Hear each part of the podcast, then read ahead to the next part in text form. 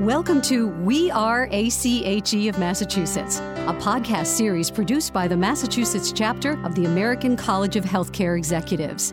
This series features educational and inspiring conversations with leading game changers in the healthcare field, offering insight into the challenges of healthcare professionals in the 21st century. Now, here's your host, Jordan Rich. Welcome. On this episode of our podcast, we're going to be discussing the social determinants of health, or SDH as it's known. What those determinants are, how they impact the health of our communities, and what are the best and most effective ways to better improve not only our healthcare system, but our lives in society. My guest today is Dr. Amareen Nehal, a well regarded pediatrician with many years of practice in Boston. She's now in New York City, the president and founder of the Nehal Group, a healthcare consulting company with a special focus on social determinants of health. What exactly are we talking about when we talk about SDH? Uh, what are the various factors? Right. Thank you for that question. So, social determinants of health, either called SDH, as you said, or SDOH, either one goes, is defined by what uh, places where people live, work, study, grow up, age, pray, um, and the environments that uh, affect their options for um, access to healthcare, good healthcare choices. So they fall into five broad categories from neighborhood and built environment, which means like, do you have bike paths or not? Um, you know, access to healthcare. So how far do you have to go to get to a clinic? Social and community context like do you have a church group or a jewish group or something where you can mm-hmm. have a sense of um, you know address loneliness education and economic economic stability um, so meaning that you know do you have access to regular jobs so it's really about talking about access so that when we talk about personal responsibility we're first thinking about what options people have mm-hmm. and then we address personal responsibility it does indicate when you lay it out that way doctor how intricately connected everything is to the overall health of our nation or any nation. Absolutely. So, this is something that um, really is a community responsibility. Um, depending on the country and the philosophical context, the role of government may be more or less. Um, but I think, you know, we talk about it takes a village. And I think social determinants of health is all about really it takes a village, that you have these multiple inputs and we need to think about this in a systems way. Doctor, what's the impact of social determinants of health on, say, the appointment show rate, which is so critical to those in need? It's a great question. So the short answer is high. But to unpack that a little bit, I would say this is based on my experience as both a former chief medical officer in a federally qualified health center in New York City, as well as a former medical director in Massachusetts Medicaid. And because social determinants of health is affects these populations that typically are on Medicaid, Medicare, uninsured. So the impact is that if we talk about social determinants of health, including transportation, then it may be that you have to take three bus lines to get to your appointment. And so now you don't have control over when you get there. You might get there past the 13, uh, sorry, the 15 minute grace period and now you've missed your appointment and now it's three weeks until you can get another one. Um, and you know you might be saying well personal responsibility you should come mm. on time but can you really control the bus lines? Another example is say that you have food insecurity you're diabetic you're intending to go to show up for your appointment and you ran out of food the day before. Now you're dizzy. Can you reasonably get to your appointment and now you're in this cycle this snowball effect of you can't get to your appointment because you don't have food and without the appointment you can't get your medications and your mm. situation is going to worsen these are factors that a lot of us don't even ponder and think about. But all of us are affected by, as you say, transportation, other elements of the environment, where we play, how we play. There's so many factors come into play. And you talk about a system that is so expensive. Is there a sense that with good uh, social engineering and, and determining a better path for some of these social determinants, we can lower costs really effectively? There's a lot of evidence on that, whether it's, you know, that you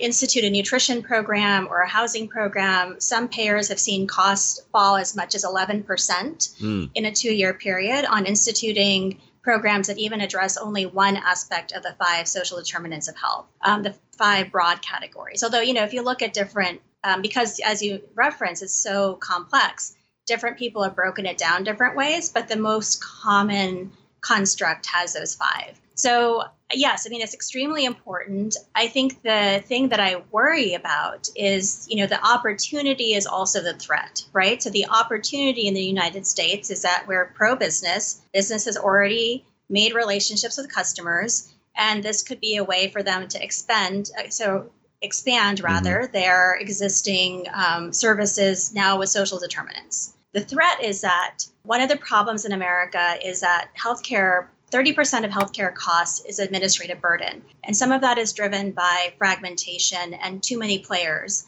and everybody has their own form. So if we go the pro business route and we allow competition, how many ways in which is this going to get fragmented?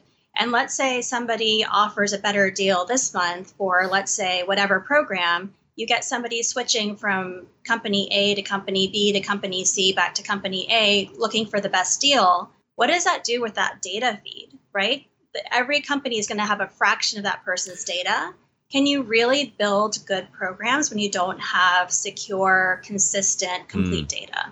That raises the question once again of what role does the public portion of it have? What role does the private have? And do the two work together enough now to get some relief for folks? So that's a really good question. From my experience on the state side, I would say that with good reason, a lot of times uh, privacy advocates have ensured that laws really limit the kind of data that are shared. At the same time, companies, um, you know, I don't know the last time you signed up for something, you probably signed something that was like five or 10 pages and you just had to, you were like, I just want to get this service. of course. And you click, click, click, yes, accept, accept, accept. So companies have kind of put do, done this gatekeeping to get the data they need they need but then the laws prevent that data to be shared with government and people often have distrust of government but frankly i'm not sure that i trust you know one person versus the other mm. you know mm. government versus a company ceo i think human beings are human beings and if there's not they're not boundaries or you know gatekeeping or oversight i think people sometimes kind of fudge a little bit. Mm. and and i'm just so i'm concerned looking at prior examples. Like let's look at electronic health record right? There's so much out there about burnout of physicians nurses of you know waste and uh, time and cost related to ehr because we made it a business incentive we said, go out there and innovate. All these companies sprang up. They had no incentive to share data. It's really hard to share data. Yes, at a very, very high level, if you're like an institution CIO, like chief information officer, you probably have the data you need. If you're the frontline physician or nurse practitioner or physician's assistant who is interfacing with the patient in a 15 minute visit, you are going to have to click through multiple things before you can access another electronic health record. Hmm. So I am concerned about how the business approach potentially could lead to fragmentation of data. And I'm also worried about who owns that data. Does the consumer own it or does the company own it because they're providing that service? And then that gets into a lot of questions. You work in your own organization now, I imagine, with a lot of community groups. How do you engage organizations, community groups, and others to get involved, to step up to the plate, to provide dollars for some of the things we're talking about, you know, motivating people to do this for all the right reasons? Yeah, so that's a very good question. I would say that we need to think about resources broadly. So, time is a resource, um, trust is a huge resource. And yes, money is a resource. And sometimes the resources you need come from multiple sources. So there are those places that are funders and have the money. And oftentimes you need to show impact. Otherwise, it may be that somebody just has a soft spot, spot in their heart for something or they have a PhD in something and that's, you know, their interest. Um, there are various ways to engage funders. I think when it comes to engaging communities, if we're going to truly talk about community with like a small c, like boots on the ground, who is like running your your uh, corner store, um, grocery store, that is community with a small c. And that's really where the action is. And that really is through trust and that's through relationships and that's through authenticity because these communities have seen it all. They've seen people come in with their mm. big ideas, their big money, they take a lot of photos and then they're gone. And there's no sustainability and maybe the money didn't go the right place. Um, and so these communities want to know like what's in it for them? Can they trust you? Are you engaged? Are you going to promote sustainability? Are you going to be there next year? Or is this just a lot? So you have to think about resources beyond just money but you have to think about the relationships and trust and engagement. We're in the information age, the explosion of information. Is that helping you and people in your field not only promote this idea of, of inclusion and getting involved in community, but is it actually making a difference? Are people now much more aware of what we're talking about, therefore taking action? Yes and no. I'd say that with everything, there it's always a double-edged sword. So we can reach people in ways that we never could. Um, so one of the accolades I guess I have is that I have 189,000 followers on LinkedIn. So I have tremendous reach. When I put something out there, thousands of people see it. But who's seeing it? It's probably people that's people who already decided to follow me, right? right? So this right. is a little bit of an echo chamber. So how do we get beyond those echo chambers? Um, and then the other thing is that, right, we ha- because of the echo chambers, we signal things in certain ways, like somebody might use personal responsibility, somebody else might use entitlement. And that's going to give different emotions to different people. Um, but maybe you're actually talking about the same thing, which is that we want to use resources wisely, have good stewardship of resources to deliver outcomes. And sometimes you need to support somebody because they're just have in a tough spot and we believe in humanism.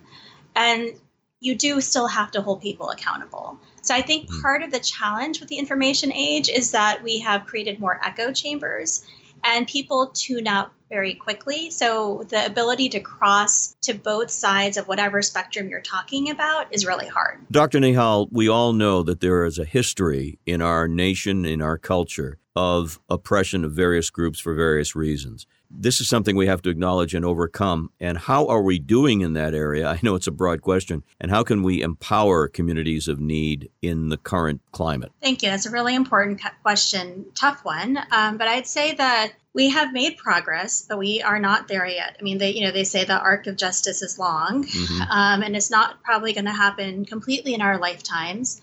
I would recommend that we need to get outside of very specific identities by which advocacy has traditionally happened.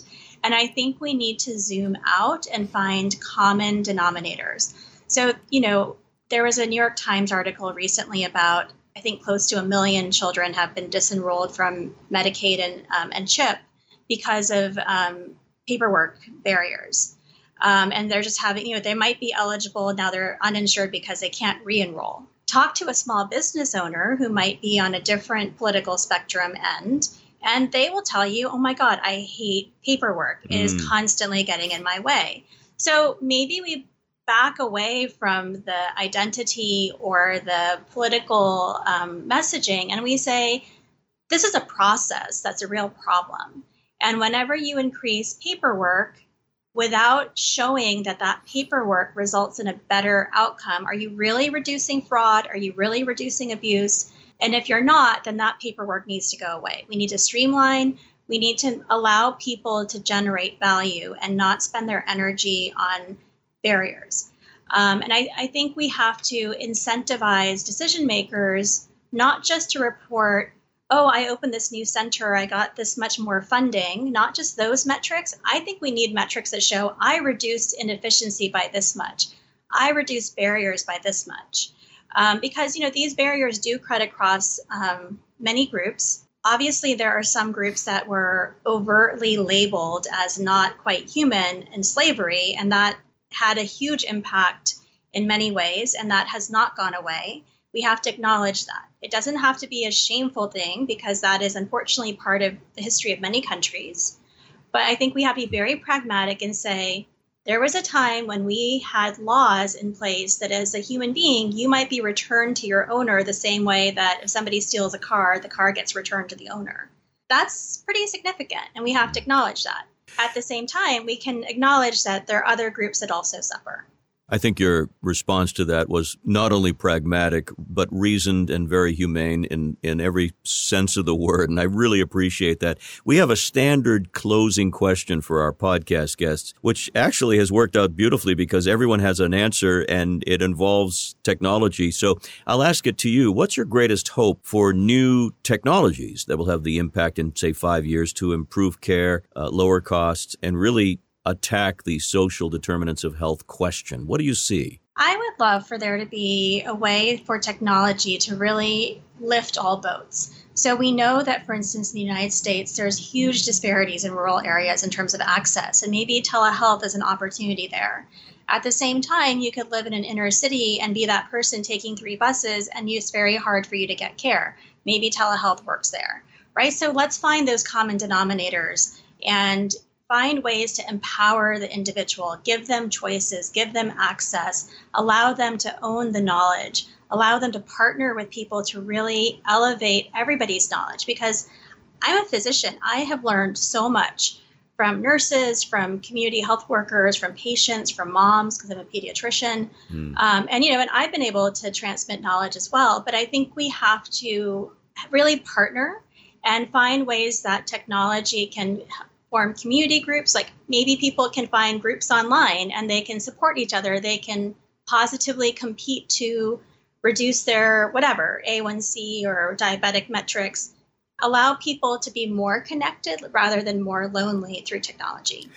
Before we let you go, would you remind people about your presence on the web and how they can find out more about your group? Absolutely. So, thank you for that question. So, I do have a LinkedIn profile. So, my name will probably be on the podcast spelled out. Um, I also just started my own consulting firm. So, it's Nehal Group, which is N E H A L G R O U P dot com. Um, and I'm on Twitter at US Nehal. I'm on LinkedIn. Um, but and you know I'm I'm very vocal, so you will you will definitely see me if you're if you're looking for me. Well, a lot of people will perhaps want to network with you and, and find out more. But thank you so much for spending a little time with us and sharing with the ACHE community what you're all about. And it's a, a great great mission that we want to support. Thank you so much. Thank you so much. If you're looking to grow your career, then consider joining other leaders in healthcare and becoming an American College of Healthcare Executives member. There are many benefits to joining the Massachusetts chapter of ACHE. You'll be among the leaders in healthcare, gaining knowledge and skill sets that will help you grow professionally and excel at your job. You'll enjoy greater satisfaction and the potential to enhance your career. And you'll be giving back to your profession in positive and inspiring ways. As a member of ACHE, you'll join more than 48,000 healthcare leaders from across the United States and the world who are dedicated to improving healthcare and advancing the profession of healthcare management. Visit ache.org/membership. That's ache.org/membership.